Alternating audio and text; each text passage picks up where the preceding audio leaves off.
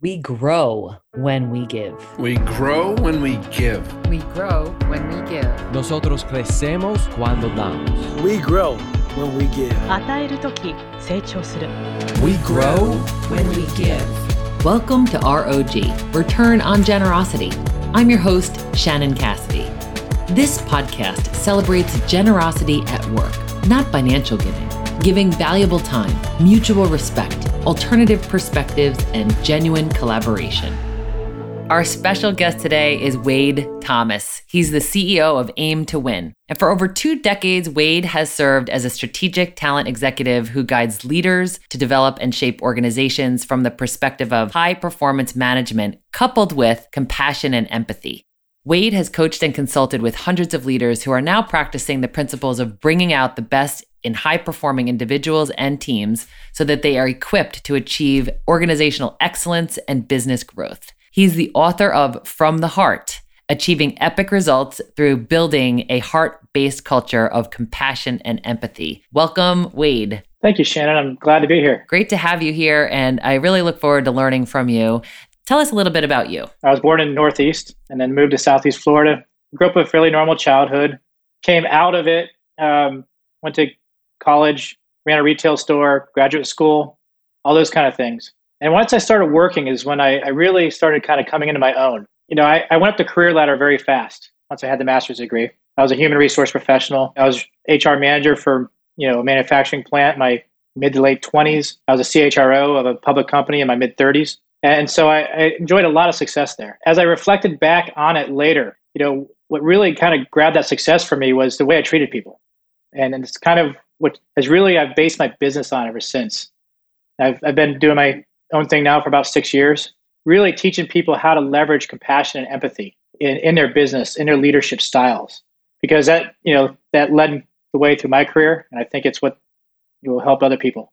And how did you deduce all of that professional experience to those two key things, compassion and empathy? How did those rise to the top as the most prominent things to focus on? So it's interesting. So, you know, I just did it. You know, as I was going through it, I don't know that it was particularly the way I was raised. Maybe it was, but I just found out it worked. You, you know, you treat people that way and it works. You empathize with them, you understand what they're going through, and it works. Now, could I have told you that 20 years ago? Probably not. But it took some reflection later on. What is that common theme that really led to success? And were you the kind of leader that was getting results that were greater than your peers in some cases? So it caused you to think, what is it about my approach that's resonating or effective? Yeah, absolutely. It was uh, it was a little bit of a path, a journey for me to get to that point. But yeah, my results, you know, from day one, you know, when I was managing a retail store, even I outperformed the rest of the region, and I was in a very small market. I went on to HR, took over the plant HR manager role I mentioned. We changed the, the safety statistics were horrible. We moved it to the best in the company. We went from 130% turnover down to 25% turnover, which is pretty good in a manufacturing environment. And, and those results just followed me throughout my career. And, and as I taught leaders, and I've been teaching leaders, you know, throughout most of that time, that was kind of my niche as an HR leader. You know, I just taught them sort of the way I did it. I never really was able to put my arms around what it was until last year. I was sitting in a swimming pool, just kind of reflecting on, okay, what is it? What is this? What differentiates me? What is the special sauce? Why was I successful? How can I help more people by putting my arms around this? And that's when I really, you know, realized that you know I treated people well. And I got into what does that mean? Well, it was empathy and it was compassion. And that's what that was the genesis of the book. You know, that was sitting in a pool that one day in the middle of COVID, and uh, you know, kind of, kind of came up with that idea for the book and a way to really help organizations and people just get better at what they do. One of the staggering and unfortunate statistics that you write in your book is that in the US, an estimated 88% of the workforce, 130 million people, leave work every day feeling that they work for an organization who doesn't listen and doesn't care about them. Tell us more about that. Yeah, you know, I mean, that was shocking to me. That, that number came up during my research for the book. You know, it is really, you know, it just blew me away. You know, actually accelerated my path to writing the book. It was, you know, we got to do something about this. And, but I kind of looked at it differently. You know, 88% is a big number. I kind of looked at the 12%. You know, what if an organization could be in the 12%? How powerful would that be as a differentiator? And oh, by the way, the more organizations that do that, the 12% gets to 30%, 40%, and we start really seeing a much better society. But 88%, And that shouldn't surprise you know, it was shocking to see it as a number. But, you know, if you spend any time on a social media feed, you know, you, you spend time talking to people, you know, you hear it. And that was one of the comments I got when I released the book from a lot of people was, you know, that really struck home because that's how they felt. Yes, they're in that 88%. Yes. So, what can companies do to change those odds, to reverse those ratios? You know, it really is, you know, the big picture view of that is compassion and empathy. You know, and in the book, I talk about a lot of different things that that means, but it's really understanding your people, taking the time to get to know them, you know, not just in the business world, but certainly in the business world, but also on the personal side. Get to know them as individuals. You know, a story I, I like to tell my very first manufacturing HR job, I got put in, dropped into a union plant. Plant was very troubled. They struggle, they were struggling. The union was new. It had been in place for about a year. They had just signed the first contract when I came on the scene. Uh, I was brought in to administer that first contract and, and try to make the most of the situation. And, you know, you're taught, you know, as you're going up through the HR ranks in a lot of cases, you know, you're taught even in graduate school that you have two entities. You have a company or management and you have the union. And those are those are the two entities. But one of the things I, I learned really quick is I was a lot more successful with that union when instead of uh, AMCAS and UAW, it became Wade and Ben, Joe, Betty, Bonnie, Ariel. You know, once you began treating them like people and getting to know each of them as individuals, I spent most of my time on the shop floor. You know, I didn't hide out in the office. I got to know everybody in there, and the the results of that came that came out of that were just, I mean, that really colored my entire career. Absolutely. Do you have a specific example of a breakthrough? And you don't have to name names, but an individual who perhaps had the brand of being difficult or disgruntled or maybe even insubordinate, and you got to know that person and then things changed? I have a lot of examples, but I'll, stick with the same one. Um, you know, going into that union, I mean, the entire union leadership team, you know, in a new union, by default, it's the agitators that become the leaders. And you know, and I'll, I'll take the union president as a great example. And uh, we'll call her Jennifer. That was not her name, but uh, but you know, coming into it, she was just known as difficult. You know, she was the ringleader, the whole thing. Leadership didn't like her. She was difficult to work with. You know, I took the time to kind of understand where she was coming from. And a lot of interesting things you learn, right? First of all, you learn the sins of the past, you know, that got to that point. But you know what? That wasn't a huge learning. What really jumped out at me was, you know, she had put forth all this effort to organize this plant has about 500 employees. And in the middle of Indiana, 500 employees for the UAW, United Auto Workers, small potatoes. So she wasn't getting much attention at all. She had no idea how to be a union leader, but nobody was teaching her, which really, you know, actually put me in an opportunity to teach her how to be a union leader, which kind of sounds ironic. But when you start sending the message, you don't have to, we don't have to be combative. We can work together. It's just Wade and Jennifer here. We got so much done in that plant over a couple years and it was uh, just that idea of working together, not against each other, it was just very powerful. And it all stemmed from taking the time to understanding her paradigm. Yes, her paradigm, how she saw things, how she was not being recognized, didn't have exposure. It sounds like you were also really curious about her individual strengths and personality preferences, and you met her where she is. Yes, yeah, absolutely. And that, that's really the key of all this, right? It's not a one size fits all. It's not even you can't even put people in boxes of two or three. Everybody is unique, everybody's individual. As a leader, there's so much power in getting to know each of those individuals. Yes. So for those who are listening and saying, that sounds great, Wade, I appreciate that, but I have an organization of hundreds of people and that's just not possible. What would you recommend to those who hear your advice, understand it, but can't figure out how they could implement that? Maybe it's not you that knows everybody. Maybe it's your leadership team. So in most spans of control, don't go into the hundreds. Usually we have a middle, if you have that many people, there's middle management. And what, what you need to do is get those people to know their people and their people to know their people. And, and you work it throughout the organization. So the idea here is you're probably not going to create a heart based culture by yourself. You got to create it with your leadership team. You got to flow it down. We is greater than me. Yes, such great encouragement. So, one of the things that you believe in is breaking the rules. And as a former HR executive. That might be a surprise to some, but you're you're an advocate for breaking the rules to do the right thing. Can you tell us more about that? Yeah, absolutely. Um, that was something that you know I, I, really fought with my entire career because HR people it is shocking, and, and, I was known at many different companies as like not really being HR, and um, I'll, I'll accept that. But I also think that's that's really generalizing HR people. I think a lot of HR people certainly, you know, understand doing the right thing. It's just hard for them because they're told over and over again, we got to stick to policy. We have to stick to policy. And there was a lot of times, you know, I broke the rules. I understand I started in a union environment where you're never supposed to do it, but we did it because sometimes it makes sense. You, know, you have a, you know, somebody loses a spouse, spouse dies. I have had this like several times in my career. Bereavement policies a week, you know, and if you're going to administer that policy, you're going to give them a week of bereavement. You know, maybe they can come back emotionally, maybe they can't.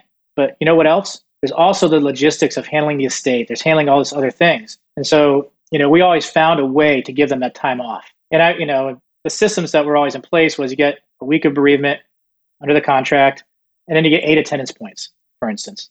You know, so somebody would use their week and then they'd miss and miss and miss, they get fired. And that makes no sense. You know, it's just not the right thing to do.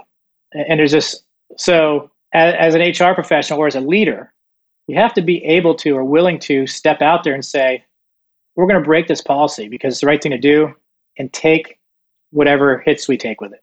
That's a tough thing to do, but you know the effectiveness of it when you do it is amazing. Absolutely. Again, meeting people where they are, recognizing their individual situation, the situations that maybe were not foreseen when some of those policies were created, and how you can offer them that generosity and that time and space for what they really need. So what are some other ways that you have experienced generosity in your career? You know, it's uh it's going above and beyond. You know, I you know, I remember you know, kind of experience from my own personal life. You know, back in 2009, I was a CHRO of a company. We had some pretty major programs rolling out. It's a big public company. And my father passed away. And, you know, during that process, you know, I, I had to spend three or four weeks in the hospital. You know, my CEO stepped in and really just made it happen. His, it wasn't like I didn't have to go ask.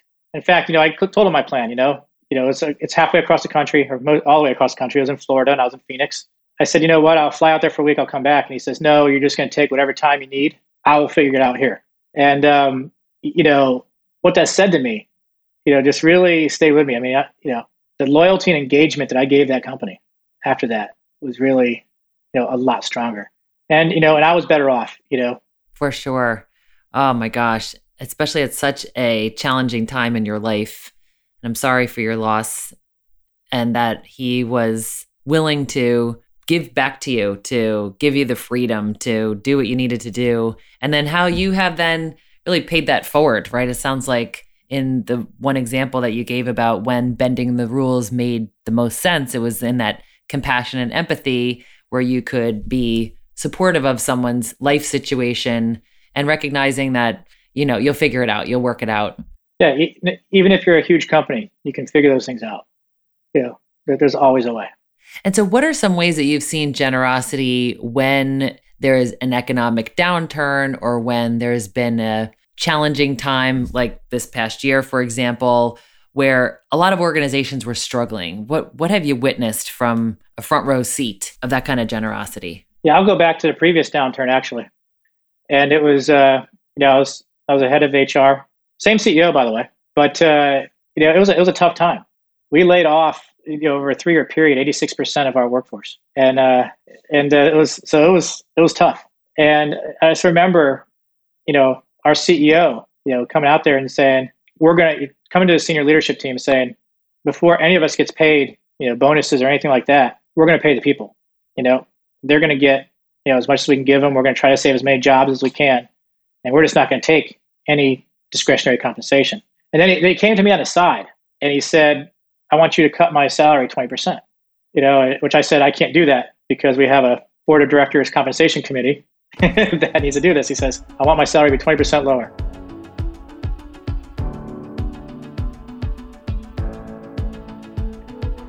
When we come back, Wade will define a heart based culture.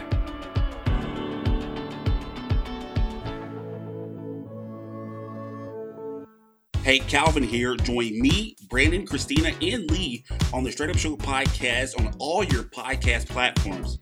Straight Up is a show that discusses topics you want to talk about but won't hear about in mainstream media. Topics ranging from how COVID 19 impacted the Asian community to how cartoons are therapeutic to hardworking adults. So we invite you to join the conversation, but if you do, we only have one rule on our show you gotta be straight up.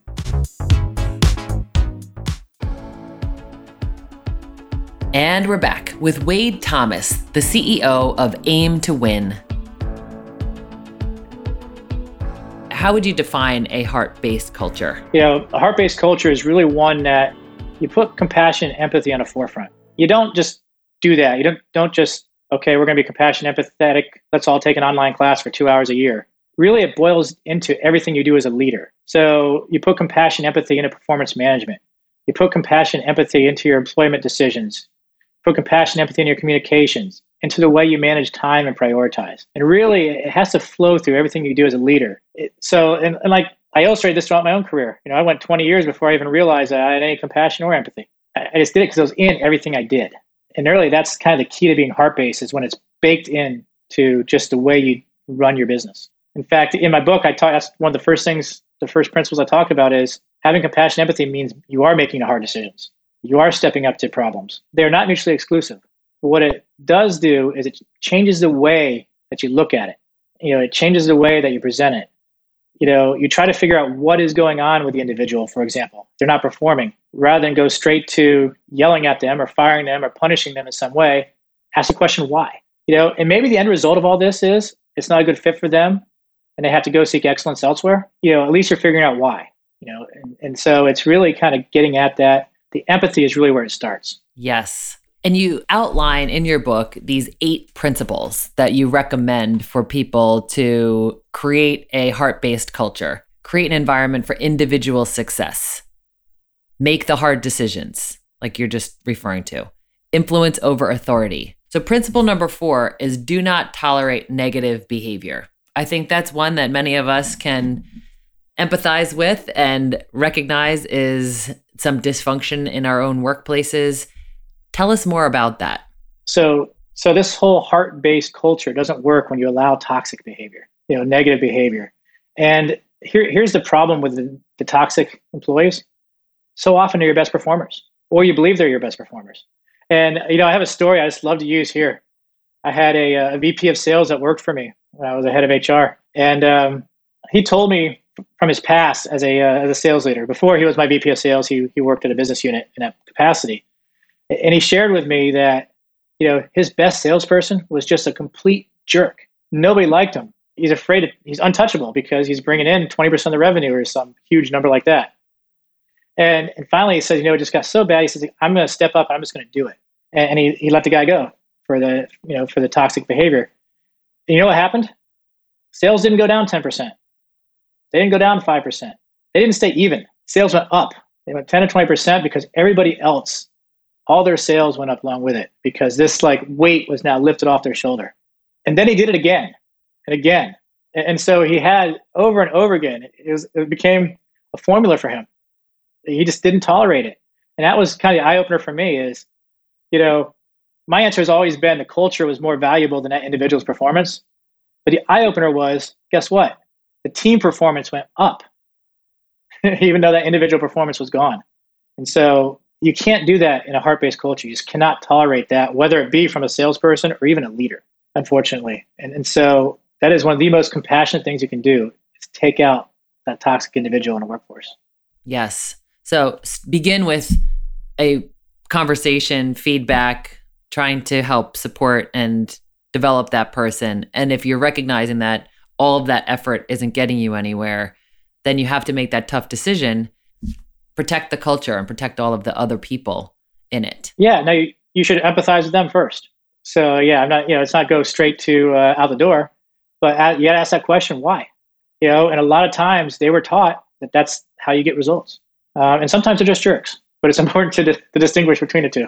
Because that's another thing I'm hearing you say, Wade, is be really clear about the culture that you are creating and behavior that's associated with that culture looks like and what it doesn't and how do you hold people accountable to the the norms and the agreements that you're making about being a part of that culture So, speaking about compassion and empathy, what have you found in these heart based cultures that you've helped to create? What are some of the strategic benefits and advantages? You know, there's some obvious ones. You know, you're, you're going to get a lot higher engagement out of your people. You know, you're, you're going to, you're not going to lose as many. So your retention rates get better. Those, those are some of the obvious ones. There's some other ones that are a little bit less obvious, but are every bit as real. One being innovation. You know, we often don't think of innovation. You know, the problem in a, a culture that's not heart based is people are worried to put themselves out there. They don't want to take that leap. They don't feel psychologically safe. And when you have a heart based culture and you create that psychological safety, people are going to take chances. You know, it, which you know, maybe going down a rabbit hole here, but the key thing to understand that particular element is understand is understanding failure a little bit better. There's three types of failure. You know, there's uh, there's kind of the inadvertent failure. You know, the business failed because of COVID. Nothing, nothing they could have done either way. You're not going to celebrate that failure, but you're not going to punish it either. There's another kind of failure, which is failure because somebody repeatedly broke policy. They continue to do the same mistake over and over again.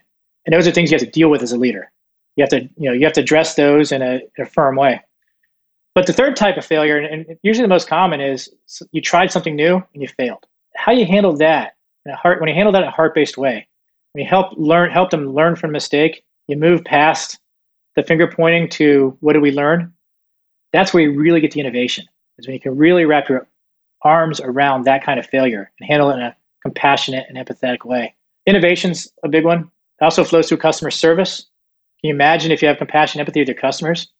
how powerful that is, yet how rare that is. And uh, so it really collaboration. You know, when people feel safe psychologically, they're going to be open to each other. They're going to collaborate. You're going to get a lot more, you know, team-based efforts.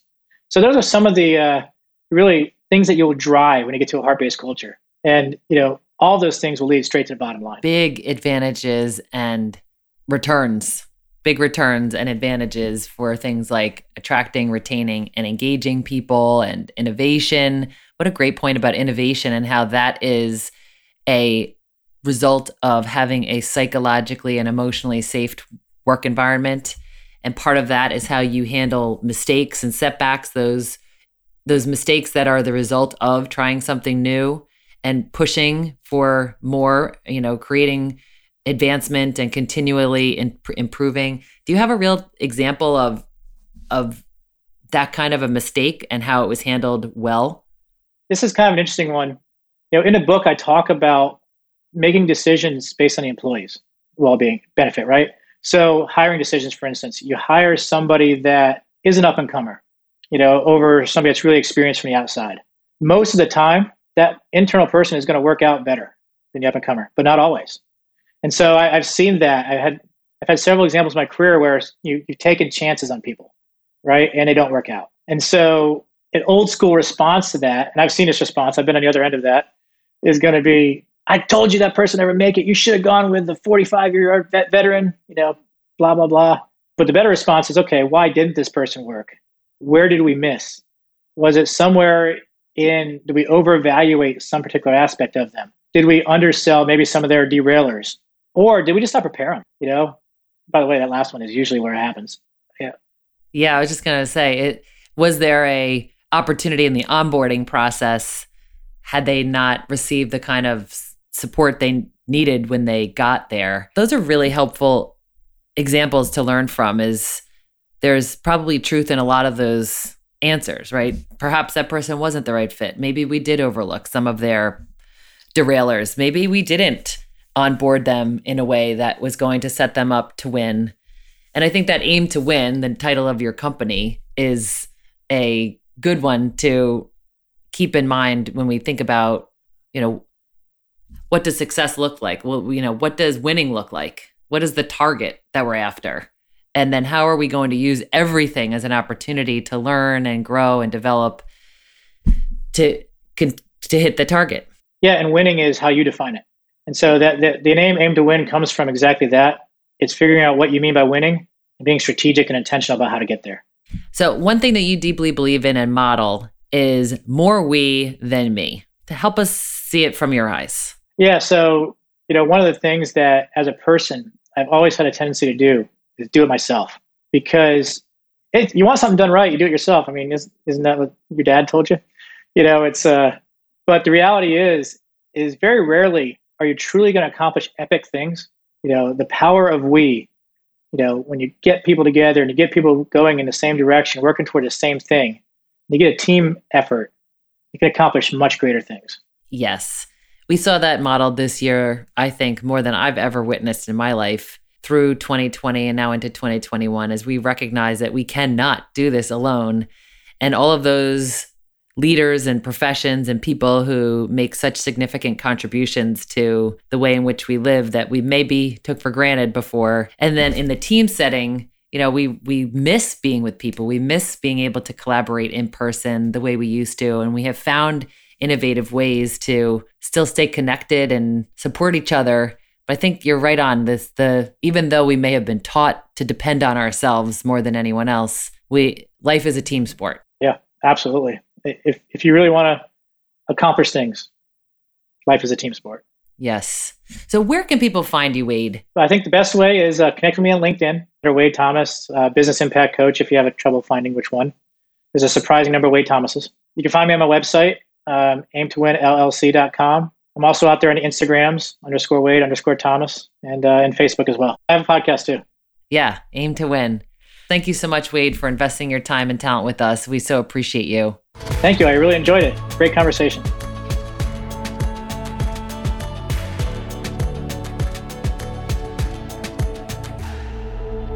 ROG takeaway tip how to apply what we've learned to our own work and lives. Let's consider how to create our own heart based culture. The context could be your workplace, home, community, anywhere. Wade reminds us that meeting individuals with compassion and empathy yields a better environment and best results. So, how do you do that in your own life? What are some of your best practices? And if you don't do this often yet, what could you do? Compassion literally means to suffer together. It's defined as the feeling that arises when you're confronted with another's suffering and feel compelled to relieve that suffering. You learn enough about a person's situation to feel with them. It's one of the most powerful ways to connect with others, and it requires truly caring about another person and listening to their story. Emotion researchers generally define as empathy is the ability to sense another person's emotions, coupled with the ability to imagine what someone else might be thinking or feeling. Cognitive empathy sometimes is called perspective taking, and it's the willingness to try to understand another person's emotions. And if you're really experiencing empathy, you might have thoughts or even words like, if I'm you, I'm feeling so frustrated that no one is listening to me. And if they nod, or maybe even tear up, you have felt that correctly. But check for understanding and don't try to fix it. Simply aim to understand. If you were them, how do you think you would feel? The second takeaway tip for us to model in our own lives is taking the time to get to know each member of our team. How well do you know your people? So picture yourself on a virtual meeting with a group of people that you work with often. How many of them do you know personally? One practical thing that you could do is hit reply all to the meeting invite just to capture the names and emails of everyone on the call. Then sort them by the people you work with the most to the least. Then from the top of the list, send an email, one at a time. Something like, Hi, it was great to see you on the call earlier today. Let's connect sometime. I realize that I don't know you as well as I'd like, and it would be great to learn more about you. Here's a link to schedule a time that's convenient. Pick one person a week, or maybe even one person a month. That would be 12 people that you know better personally a year from now than you do right now. It's a deliberate and intentional act. As Wade validates, it makes a huge difference. Next week, you'll hear similar leadership advice and encouragement from our guest, Debbie Hart from the Walt Disney Company. She shares about the gift of feedback and how to invest in personal phone calls to your team members. So this week, think about how you can create your own heart based cultures with compassion and empathy and really get to know your people. Until next week, stay generous, everyone. Thanks for listening to ROG, Return on Generosity Podcast. Please help us grow by subscribing and reviewing us on your favorite podcast player. And for more information, visit bridgebetween.com. We grow when we give. 우리는 나누면서 성숙합니다. We grow when we give. On rayonne quand on donne. We, We grow, grow when, when we, we give. give.